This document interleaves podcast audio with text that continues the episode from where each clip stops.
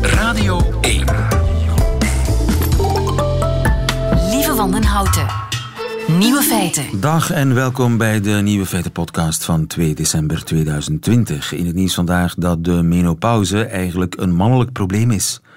Dat zei Kautar Darmoni, Nederlandse van Tunesische afkomst en directeur van Atria, het Nederlandse Kennisinstituut voor Gendergelijkheid en Vrouwengeschiedenis, zei dat op de VPRO-televisie. Ik heb nooit zoveel onzin gehoord over menopauze dan in het Westen en het bijzonder in Nederland. Want, want de gedachte is nu tijdens uh, je Omdat menopauze heb je geen zin meer in seks. Ja, maar c'est complètement ridicule. Omdat ik weet dat in Tunesië... Het is, flauw, het is totale flauwkul. Ja, in Tunesië vrouwen wachten op de menopauze. Omdat de menopauze hoef je geen contraceptie, et cetera, te nemen. Ja. Word je niet meer zwanger. Je hebt een korte passage, zoals je wordt ongesteld, waar het moeilijk gaat, maar daarna komt het terug. En eigenlijk na de menopauze, de testosteron gaan omhoog en heb je meer zin in seks. Maar het grootste probleem is dat de gentlemen, they cannot keep up with it. Toen hebben ze een heel mooi systeem gevonden. Ze hebben jou dood gedeclareerd als je menopauze hebt. En daar lig je in een soort van een coma erotiek tot het einde van je leven, because they cannot have a hard on. It's a, het is een mannelijke probleem, niet een vrouwelijke probleem. Maar dus... Al dus Kautar Darmoni op de Nederlandse televisie. Menopauze is een probleem voor de mannen en als nieuw feit kan dat al tellen. Toch zijn er nog andere vandaag, in Duitsland bijvoorbeeld, en dat is ook een nieuw feit, zijn er tegen januari 60 vaccinatiedorpen klaar. Uw gasrekening kan flink omlaag als u de warmte opvangt van uw afvalwater. Er zijn overigens twee soorten water. Wat is een chemische kwestie: zwaar water en licht water. We spelen de woensdagquiz en de nieuwe feiten van Otto Jan Ham hoort u in zijn middagjournaal. Veel plezier. Lieven van den Houten. Nieuwe feiten. En dan gaat het plotseling heel erg snel. In Engeland bijvoorbeeld beginnen ze volgende week al te vaccineren. Het Verenigd Koninkrijk heeft uh, het coronavaccin van Pfizer goedgekeurd. En in Duitsland is op dit ogenblik een gigantische logistieke operatie aan de gang om 60 vaccinatiedorpen te bouwen. En daar werkt uh, Tom van Hemelrijk aan mee. Goedemiddag, Tom. Goedemiddag, lieve. Jij bent CEO van PRG Central Europe. Dat klopt. Jullie zijn gespecialiseerd in technische ondersteuning bij grote evenementen. Zijn een van de grootste spelers ter wereld in die sector. Inderdaad. En jullie werken mee aan de bouw van vaccinatiedorpen in Duitsland. Hoe ver staan jullie daarmee? Wel, we zijn vorige week eigenlijk uh, hebben we onze eerste contracten getekend met het Bundesland Berlijn. De Duitse overheid heeft een uh, zestal weken geleden beslist om die vaccinatie, uh, tijdelijke vaccinatiecentra op te richten. En het Bundesland uh, Berlijn heeft daar onmiddellijk, uh, is er onmiddellijk mee aan de gang gegaan. En uh, we hebben dan vorige week onze eerste opdrachten gekregen. Voor de eerste twee centra. er zijn er waarschijnlijk nog drie op komst, minstens. Dus de contracten zijn getekend. Um, Wanneer beginnen jullie te bouwen? We zijn deze week begonnen. Dus ah. de volgende weken zal dat afgewerkt worden. En zij willen dat dat operationeel is gedurende de maand januari. Ja, dus om operationeel te zijn in januari moet je er eigenlijk nu al aan beginnen. Toch wel. Je moet al bezig um, dat zijn is ook een hele, Absoluut, dat is een hele grote oefening. Hè. Daar komt heel wat bij kijken. Um, logistiek, technisch, um, crowdmanagement. Uh, er komt ook een testfase natuurlijk. Uh, je kan zoiets niet, uh, niet maar bouwen en dan maar beginnen. Ja, want dus, waarom is dat zo ingewikkeld? Je zou denken, ja, zoals je een, een teststraat organiseert, zelfs hè, met de auto langs, hup, elleboog uit, uit het raam hangen, spuit erin, klaar. Er komen toch wel heel veel um, facetten bij kijken om, om zoiets te organiseren en ook operationeel efficiënt te krijgen. Hè. Je hebt uh, de, de intakegesprekken die moeten plaatsvinden van de mensen die daar langs gaan. Je hebt dan het vaccineren zelf. Dat moet in verschillende uh, uh, routes of, of, of, of, zones gebeuren. Dan heb je ook de outflow. Mensen mogen niet zomaar vertrekken na het krijgen van een vaccin. Dus dat is toch wel complex. En daar komt dan ook nog de hele logistieke en technische infrastructuur bij kijken. dat zijn toch wel grote projecten op zich. Waar bouwen jullie die dorpen? Is dat in sporthallen? Of hoe moet ik me dat voorstellen? In Duitsland, met onze Duitse collega's, is dat in uh, een soort van expohallen dat dat nu gebeurt. En Ehm, dat is met... Waarvan we er in België ook eh, meer dan eh, genoeg uh, leegstaan hebben natuurlijk. Ja. Dus. En daar moeten muurtjes ingebouwd worden en allerlei routes in gemarkeerd worden. Is dat ook een, een kwestie van IT? Moet, moeten daar computers in... gebouwd worden, dat soort dingen? Absoluut, wij zijn daar verantwoordelijk inderdaad voor de logistiek, voor de technische infrastructuur, um, uh, verlichting, geluid, signalisatie, uh, digitale signalisatie, schermen. Um, dat zijn alle dingen die daar moeten uh, geïnstalleerd worden, evenals netwerken. Um, om, om, om alles operationeel te krijgen, natuurlijk. Ja. Het is niet de eerste keer hè, dat jullie in Duitsland helpen om de coronacrisis te bestrijden.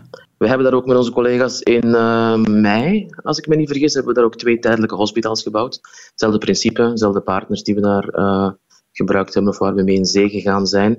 En die hospitals zijn nog steeds uh, beschikbaar. Gelukkig heeft er nog geen enkele patiënt ingelegen, ja. maar die zijn er wel. Dus de Duitsers die ja, dat is Duitse grondlichkeit, zal ik dan maar zeggen. Ja, in is heel goed mee bezig. Ze nemen geen risico. Ook met deze operatie is Duitsland al weken bezig.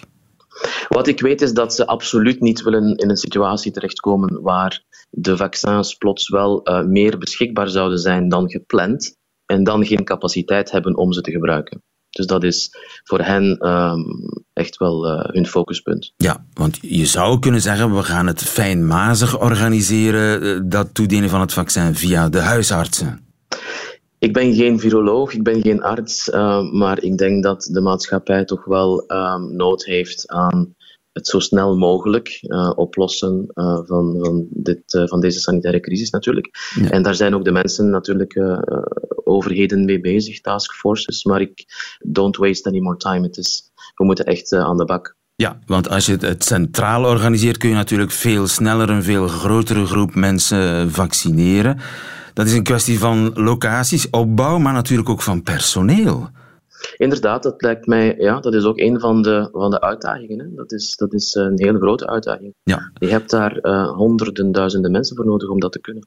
Ja, zeker in Duitsland. Nu, jullie hebben heel veel expertise intussen. Uh, hebben jullie al Belgische politici, ministeries aan de lijn gehad? Er zijn contacten. Uh, zo recent als gisteren uh, heb ik nog met bepaalde kabinetten en uh, regio's gecommuniceerd. Om ook aan te geven van kijk, wij zijn klaar, wij, wij willen jullie helpen. Ju just call us. En, en we zullen alles doen wat we kunnen om dit efficiënt en goed um, uit te voeren. Ja, Nederland wil vanaf 4 januari vaccineren.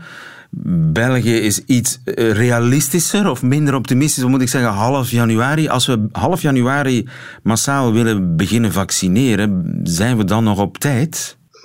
Wat ik hoor is dat men uh, half januari sowieso niet massaal zal kunnen vaccineren, maar meer spreekt over maart, april. Dat, zijn de, dat is de informatie die mij toekomt. Uh, maar zelfs als het maart, april is, dan moeten we ook nu aan de bak. Want tussen het beslissen en het absolute openen van zulke centra zit al gauw twee tot drie maanden. Dat hebben we ook in Duitsland gezien. Begin januari zijn de Duitsers klaar voor uh, het vaccin. Wij misschien in maart, april. Tom van Hemelrijk, dankjewel. Goedemiddag.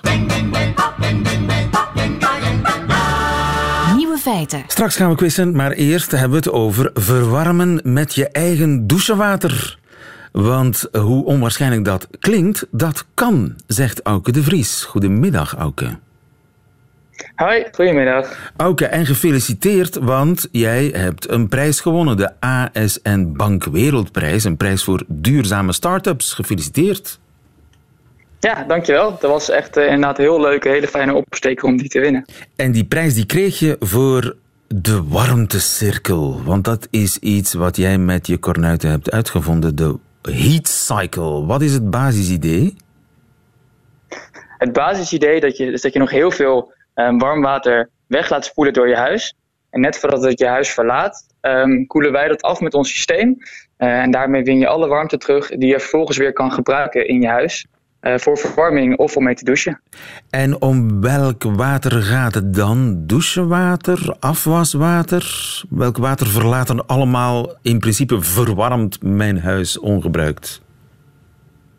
Ja, in principe winnen wij warmte terug uit al het water. Dus inderdaad douchen van de, van de douche, van de afwasmachine, maar ook van het toilet. Want um, in Nederland komt dat allemaal bij elkaar in één buis. En net voordat het het huis verlaat, uh, winnen wij de warmte daaruit terug. Um, en wij kunnen dit afkoelen tot 2 graden. Dus zelfs uit koud water kun je nog warmte terughalen. Dus zelfs het water in het toiletpot, wat in principe koud water is, als ik dat doorspoel, daar zit nog warmte in. Ja, klopt. En dat, is, dat wordt sowieso verzameld. Ik weet niet of in Nederland is dat zo. Misschien is dat. Ik neem aan dat dat bij ons ook wel zo is. Dat dat allemaal op één centraal punt terechtkomt voordat het huis verlaat en naar uh, de, de riool gaat. Uh, op dat punt gaan jullie dan die warmte aftappen. Kost dat geen energie om, die water, om dat water af te koelen? Ja, dat kost inderdaad een beetje elektriciteit. Uh, wij gebruiken in ons systeem daar een warmtepomp voor. Maar omdat het water gemiddeld nog 27 graden is, dus dat is best wel warm, um, kost dat maar een klein beetje elektriciteit. 27 graden, zeg, dat is de gemiddelde temperatuur van ons afvalwater. Ja, want als je doucht, dan doe je dat uh, met 38 graden. Nou ja, en dat gaat met 10 liter per minuut, dus dat telt best wel op. Ja. Uh, en het, uh, het, water van het toilet is dan koud, maar dat is natuurlijk uiteindelijk veel minder op het totaal. Het klinkt als het ei van Columbus, maar je gaat me toch niet vertellen dat ik daarmee mijn hele huis kan verwarmen? Nee, klopt. Het is inderdaad een hybride oplossing. Um, de warmte die je terugwint is ongeveer genoeg om 40% van je totale warmtevraag te voorzien. Dus dat is alle warmte voor het warme tapwater, dus waar je mee doucht. Uh, en dan nog een klein beetje voor de verwarming. Ja, dat is 40%, dat is bijna de helft. Maar ja, dat, de, als je alleen woont, zal dat toch een stuk minder zijn, nee? Ja, klopt. Die 40% is dan inderdaad uh, een stuk minder. Um, maar het is nog steeds uh, al het warme water wat je dan zelf gebruikt. Ook als, ook als je in je eentje woont. Ja, maar het lijkt mij een oplossing die vooral geschikt is voor grotere gezinnen. Waar veel warm water het huis verlaat. Ja, klopt. Het, het systeem werkt inderdaad het beste bij grotere gezinnen. Maar wat ook heel leuk is, is uh, bijvoorbeeld in, in gestapelde woningen, dus waar meerdere appartementen boven elkaar zitten, om dan de warmte van al die appartementen terug te winnen op de onderste verdieping. En dan kan je wel bijna het hele onderste huis verwarmen met zeg maar, de warmte van de bovenburen. Ja, als ze daarmee akkoord zijn. Maar ja, ja. dan heb je wel een toestemming nodig, want dan kunnen zij het niet meer gebruiken natuurlijk. Nee, klopt. Dat, dat is zeker daar, waar. Dat is het voordeel van uh, op de benedenverdieping wonen van een flatgebouw.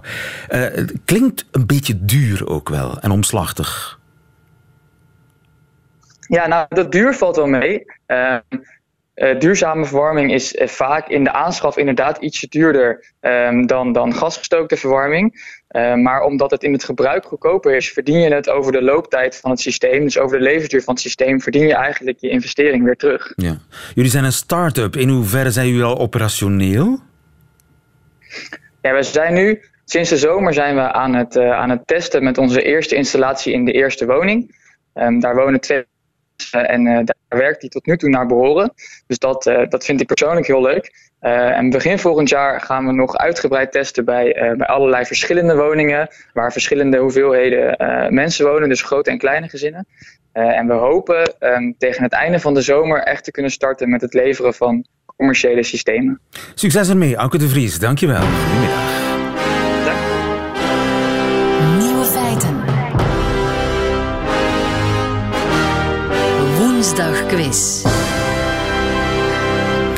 Genoeg gelachen. We gaan quizzen.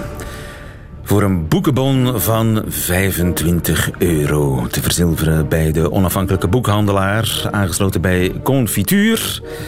Ik heb twee kandidaten. Kandidaat 1 is Dries. Dag Dries.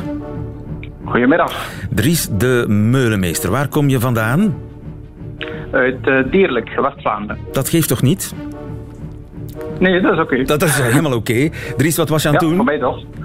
Ik ben uh, momenteel aan het verbouwen en het klusje van vandaag is uh, renovatievlies hangen. Renovatie en dan? Renovatievlies, een soort behang dat overschilderbaar is. Oké. Okay. Ik wens je daar heel veel sterkte mee. Even pauze nu, want we gaan quizzen. Ook met Mieke. Dag Mieke de Dekker. Waar kom jij vandaan?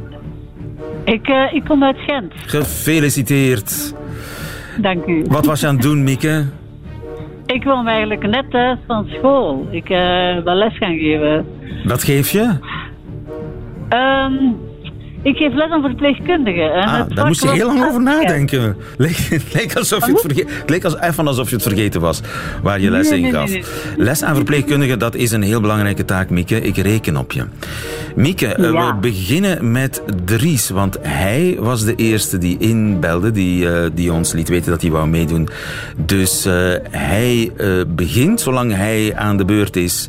Eh, zolang hij goed is, blijft hij aan de beurt. Anders eh, krijg jij een kans. En wie eh, de laatste keer, de laatste, het laatste goede antwoord heeft gegeven, die wint.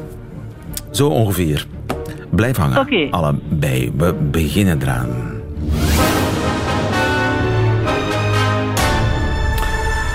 Onderzoek in Australië toont aan dat een minuscuul diertje dodelijke vliegrampen kan veroorzaken. Welk diertje, Dries? A. Een wesp. Die bouwt namelijk zijn nest in kleine openingen van vliegtuigen, waardoor bepaalde functies stoppen met werken. B. Muizen. Bij enkele vliegtuigen werd vastgesteld dat de kabels van het landingsgestel waren doorgebeten door muizen. C. Zijn die kleine, minuscule diertjes misschien schimmels? In de brandstoftanks van enkele vliegtuigen werden schimmelsporen aangetroffen. Die kunnen de brandstof vervuilen en zo de motoren beschadigen. Dat is dan meer een wezen dan een dier. Maar goed, het is toch iets levends. Schimmelsporen, muizen of een wesp? Ehm, ik denk A, de wesp. Dat is helemaal goed. Dat was een gok, maar je hebt goed gegokt. Tenminste, ik denk dat het een gok was. Ja, klopt. We blijven bij jou, Dries. Dankzij Nederlandse onderzoekers weten we beter hoe de middeleeuwen klonken. Wat hebben ze ontdekt? A. Een vierkante triangel. Voorlopers van de moderne triangel waren namelijk niet driehoekig. B. Een voorloper van de geluidsopname, namelijk een stuk klei, waarin geluidstrillingen werden gecapteerd, die later konden worden afgespeeld. C. Zij hebben de oudste dwarsfluit van Nederland gevonden. Ehm, opnieuw een hok. eh, C. Dat is helemaal goed. Zo klonk die. De oudste dwarsfluit van Nederland, ergens uit de middeleeuwen. We blijven bij jou, Dries. Gaat het nog? Ja, ja, ja. Mieke, gaat het, ga- jij ook nog, Ja, nog, niet, ja, nog niet ja. wanhopen, Mieke. Hij kan nog struikelen. Dries, ik hoop het niet voor jou. Vraag 3. Nieuw onderzoek toont aan dat de Alpen blijven groeien. Maar waar ligt het topje van de Mont Blanc? A. In Frankrijk. B. In Italië. C. In Nederland. Ehm, A, Frankrijk. Fout. Mieke, je mag zelf het antwoord proberen te geven. Eh, Italië. Fout. Het is een beetje een instinker deze vraag. De top van de Mont Blanc ligt precies op de grens tussen Frankrijk en Italië. Maar het topje, dat ligt in een vitrinekast in het Teylers Museum in Haarlem. Helaas, ja, ja. Het is een stukje graniet. Het hoogste ijsvrije stukje steen dat de Zwitserse geoloog en natuurwetenschapper de Saussure eraf heeft gehakt bij zijn beklimming van de Mont Blanc in 1787. Dus dat betekent dat we terug naar Dries gaan. Vraag 4, laatste vraag. Als je die goed hebt, Dries, dan ben je de winnaar. Sidney Powell, de voormalige advocaat van Donald Trump, had een fraudeklacht ingediend over onregelmatigheden met de getelde stemmen in Addison County in Michigan. De klacht werd verworpen, maar waarom? A. Het bleek uit, om tellingen uit 2016 te gaan. B. Er bestaat geen Addison County in Michigan. C.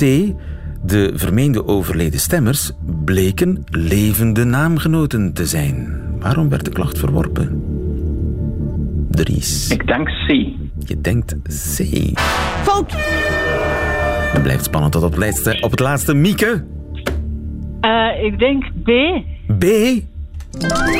Dat is helemaal goed. Er is wel een Edison in New York, eh, in New Jersey, in Ohio, maar dus niet in Michigan.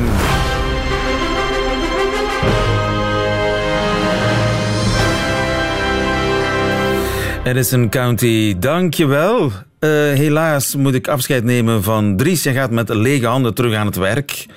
Maar laat het eh, jou vooral niet ontmoedigen, want het resultaat, het mooie resultaat van je restauratie zal daarom niet minder goed zijn, Dries. Bedankt voor het spelen. En Mieke, gefeliciteerd. Een boekenbon 25 euro. Wat ga je ermee doen, Mieke? Ah, boeken kopen. Wauw. En heb je enig idee welk Nee. boek, Mieke? Eh, ja, ik, ik ben eh, ik, ik, dat boek van Stefan de Gans. Stefan de Gant, ja, dat is een, goede keuze, ja, Mieke. die heeft een eh, mooi, mooi boek geschreven. Ja. Boeiend figuur, mooi boek. Je zal er een paar fijne dagen mee doorbrengen, Mieke de Dekker. Dankjewel. En wie ook wil meespelen online, dat kan natuurlijk ook, want op radio1.be wordt er ook duchtig gewoensdag quizt. Dankjewel, beide kandidaten.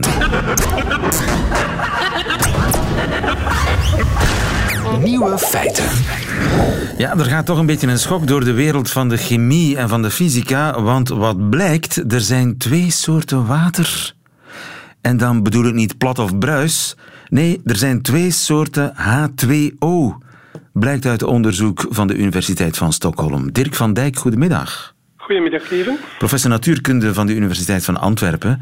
We hebben het wel degelijk over vloeibaar, zuiver water. Het pure H2O. Juist. En daar zijn dus Pure twee H2O, soorten Zonder van. iets erbij. Juist. Juist. En wat is het verschil tussen die twee soorten? Wel, eh, die, de, een groot verschil in dichtheid. Het ene is 20% zwaarder dan het andere. Eh, voor de rest weet men er, niet, weet men er nog niet veel van. Wist men er nog niet veel van. Dus Alleen het ene water is 20% zwaarder, zwaarder ja. dan het Dus met andere andere woorden water. zitten de atomen zitten dichter bij elkaar, maar men heeft absoluut geen idee hoe dat komt. Men weet wel, water, eh, pas op, eh, waarom, ik zou kunnen vragen wat je gewoonlijk op het einde vraagt, waarom is dat belangrijk? Water is een ongelooflijk belangrijk product voor onze maatschappij, voor ons leven. Zonder water was er geen leven. Ten eerste, water bestaat in een heel groot temperatuursgebied, van 0 graden tot 100. Water kan enorm goed gebruikt worden om te koelen. Heeft kan een grote thermisch vermogen. Als je zweet en het water verdampt, koelt je af. Het water is ook een dus in het kader van het klimaat is ook belangrijk. Als het verdampt is. De, de golfstroom transporteert warmte eh, via water. Eh, eh, Water is heeft- alles op deze aarde. ja, en water heeft heel merkwaardige eigenschappen. Als je dat afkoelt, wordt dat zwaarder. Maar het is het zwaarste bij 4 graden. En als je dan verder afkoelt, dan wordt het terug lichter en ijs drijft op water. Dus Dat is merkwaardig. Ja, en op de bodem van de oceaan is het altijd max, eh, minimaal, eh, laten we zeggen, nooit minder dan 4 graden. Dus vissen kunnen daar altijd blijven zwemmen. Water kan heel veel zuurstof opslorpen. Da- Daardoor kunnen vissen ook hun, hun zuurstof uit het water halen. Dus het is een Het heel in- het- miraculeus materiaal. Want ja, normaal gezien, als je materialen afkoelt, worden ze zwaarder. Juist. Maar ijs is lichter dan water. Dus dat is een mysterie eigenlijk. Dat is al een mysterie. En de vorm van ijs, er zijn ettelijke soorten ijs. Ik heb nog in de tijd mee een toestel ontwikkeld, soort CT-scanner, waar je ook met naar ijskristallen kunt kijken. Er zijn toestellen van verkocht in, eh, in alpine gebieden. Waarom? Omdat afhankelijk van het soort ijs kan het al dan niet eh, eh, lawines veroorzaken. Bijvoorbeeld, er zijn zeker een vijftal soorten ijs. En ook dat is heel merkwaardig. En ik heb u zo, ik denk voor u moeten uitleggen waarom katoen, dat gedroogd Juist. wordt in de lucht, stijf wordt. En ook dat was een speciale vorm van kleeflaag, die eigenlijk het water langs de ene kant deed kleven. Dat was toen met waterstofbruggen. Stijve handdoeken in, eh, die uit de was komen, die je gewoon in de lucht laat drogen worden stijf. Dat is ook zo'n raar. stijf, a- absoluut. Eh, en het feit dat sap in bomen tot zo hoog kan gaan zonder, zonder pomp, dat, dat, is visco, dat is eigenlijk de oppervlaktespanning van water. Dat diertjes over het water kunnen stappen. Water heeft merkwaardige eigenschappen en vele zijn nog niet begrepen. En zou het feit dat we nu zien dat er twee verschillende soorten H2O bestaan, zou dat een sleutel zijn of het begin van een verklaring voor al die rare Ja. kwaliteiten Ja, van, van niet, water? niet, niet, niet, te- niet te snel, hè. niet alle, alles niet in één keer verklaren. Maar men denkt wel dat nu in het water op zeer lokale schaal een soort fluctuatie is van die twee vormen van water. De vraag is alleen hoe kun je dat onderzoeken? En daar hebben die mensen van Stockholm, maar ook van, er zijn Koreanen bij. Experiment is in Duitsland gedaan op een synchrotron, waar er maar enkele toestellen van in de wereld zijn. En eh, wat daar men heeft gedaan is, men heeft er eerst de uh, ijs amorf gemaakt. Amorf wil zeggen structuurloos. Het is een beetje gelijk een vloeistof die je plots uh, invriest. Een glas is, is een amorfe structuur. Dus men heeft water zeer snel ingevroren dat het amorf is. Dan op heel lage temperatuur, 100 graden onder nul. Dan heel, lokaal, met een, met een korte laserpuls uh, van de orde van 150 seconden, eigenlijk een, miljardste van, een miljoenste van een miljardste van een seconde. Heel lokaal eventjes verwarmd, dus heel lokaal krijg je water onder heel hoge druk, want dat kan niet weg. Hè. Dus als dat daar een beetje uitzet, kan dat niet weg. Dus daar heb je de druk nodig om die twee fasen te kunnen maken. En dan moet je heel snel kijken bestuderen. Dat heeft men met een heel korte X-stralenpuls gedaan, voor het terug ijs wordt. Want die ijs zijn kristallen en dan is alles terug eigenlijk een beetje verweeld. En hebben dus ze in die omstandigheden die twee soorten water, verschillende soorten water gezien? Ja, en, uh, en, men dacht eerst, ja, gaan we nu twee soorten zien? Men heeft daar twee, en dat was het nu het experiment hier, want het is een mooie publicatie. Men heeft de twee soorten water gezien en voldoende tijd gehad om te zien dat het een omgezet werd in het ander. Dus men heeft zelfs de evolutie kunnen zien van het ene naar het ander, snel genoeg voor het eigenlijk allemaal ijs werd. En dat is een, eigenlijk een heel moeilijk experiment, hè, dat vandaar het verschil. Onder hoge druk en heel lage temperaturen. ja. En heel snel. En heel snel wordt het ijs eventjes vloeibaar en dan zie je die twee soorten water van vorm verwisselen. Juist, inderdaad. inderdaad. Je, ziet zo, je ziet ze allebei naast elkaar en dan zie je het een verdwijnen en het ander toenemen. En dat proces was afgelopen voordat het ijs zich gevormd had. Dus men is zeker van, pas op, zijn heel gesofisticeerde experimenten, maar heel knap werk gedaan. Maar dus heel dat betekent dat die twee soorten water niet apart voorkomen? Juist. Die, die komen niet door elkaar. Inderdaad, en dat, nu, nu weet men dat al, en nu gaat men dat, uiteraard, zo is het altijd, gaan er nog laboratoria verder onderzoeken wat dan eigenlijk die structuur is van dat dichte water, hoe die twee met elkaar interageren en hoe dat eigenlijk de, de, de eigenschappen die we nog niet begrijpen van het huidige water, zelfs in kamertemperatuur, kunnen begrijpen. Ja, niet zo banaal als water, maar kennelijk... Niks zo belangrijk als water. Is, is, is niet zo banaal, niet zo alomtegenwoordig als water, maar kennelijk uh, geeft het zijn mysteriën maar heel stapsgewijs prijs. Ja, en wij hebben ons leven aan te danken. Absoluut. Dirk van Dijk, heel mooi. Dankjewel. Goedemiddag. Dankjewel, hè. leven, dag. Dat waren de nieuwe feiten van 2 december 2020. Alleen nog die van Otto Jan Ham krijgt u in zijn middagjournaal. Nieuwe feiten. Middagjournaal. Hallo iedereen. We zijn bij ons thuis nogal tuk op Siska Scooters. En daarom keken we naar het huis, het interviewprogramma van Erik Goens. En natuurlijk ook van zijn huis. Ere wie ere toekomt. Siska vertelde over haar moeilijke eerste jaren bij Studio Brussel een periode waar ze toen erg onzeker door was geworden. Ik herinner me hoe ze tijdens de eerste Music for Life de taak had om als bezemwagen achter mij aan te rijden met de camper van haar ouders, terwijl ik een heroïsche wandeltocht aflegde. Ze is toen nog met dat ding tegen een pergola aangereden, dus ik begrijp best hoe het even duurde voor ze een vast contract kreeg. Verder was ze innemend en open en mijn vriendin en ik waren het erover eens dat elk programma beter wordt door de toevoeging van Siska Scooters. Diezelfde vriendin merkte op dat Erik Goens een groot huis had met dure spullen. Ik zei dat televisie maken nu eenmaal veel geld opbrengt en dat hij er nog zo een heeft in Zuid-Afrika. Jaloezie, dames en heren, is ook voor mij de beste saus. Waarom zit jij daar eigenlijk nooit? Jij kan toch ook goed over jezelf praten? Ik zei dat ik nogal voorzichtig ben met mannen die fitnesstoestellen in huis hebben en geen sokken dragen, want dat was mij dan weer opgevallen. Maar ik had natuurlijk makkelijk praten, want ik ben ook nooit gevraagd. Siska had ook moeten huilen toen het niet onverwachts over de ernstig gemiste Christophe Lambrecht ging. Het is een terugkerend onderdeel in het huis, traantjes. Ik heb onder nuchtere omstandigheden een nogal moeilijke relatie met mijn eigen gevoelens en ik ga doorgaans erg slecht op bekende Vlamingen die op tv hun tranen gevraagd de vrije loop laten. Nu ik erover nadenk, daar had ik het gisteren ook al een beetje over. Ik moet dringend weer in therapie. Enfin, waar had ik het over? Oh ja, dat ik dat willekeurig gesproei en gesnotter op commando onkies vind. Ik heb mezelf heilig voorgenomen het nooit zo ver te laten komen. Ik had mezelf dat voorgenomen, want ook ik ben voor de bijl gegaan. Het komt weldra op televisie, het programma Over de Oceaan, waarbij ik met vijf andere topvedetten de Atlantische Oceaan over moest zeilen. Ergens ter hoogte van Sint-Jutemus, omgeven door niets dan water, heb ik de laatste belofte waarvan ik gezworen had ze nooit te breken, gebroken. En dat is gefilmd. Er zijn drie verzachtende omstandigheden. 1. Ik had al dagen nauwelijks geslapen. 2. Het ging over mijn vader. En 3. Ik zat naast Jani Kazalsis. Een rampzalige cocktail voor toptelevisie. Maar goed, gedane zaken nemen geen keer.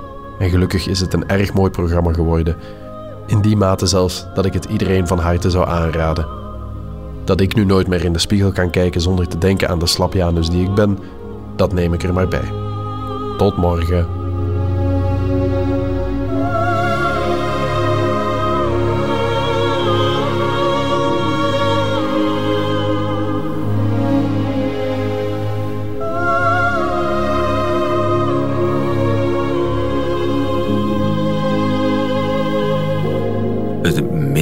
Van Otto Jan Ham. Einde van deze podcast. Hoort u liever de volledige uitzending van Nieuwe Feiten met de muziek erbij? Dat kan ook via onze app of via radio1.be.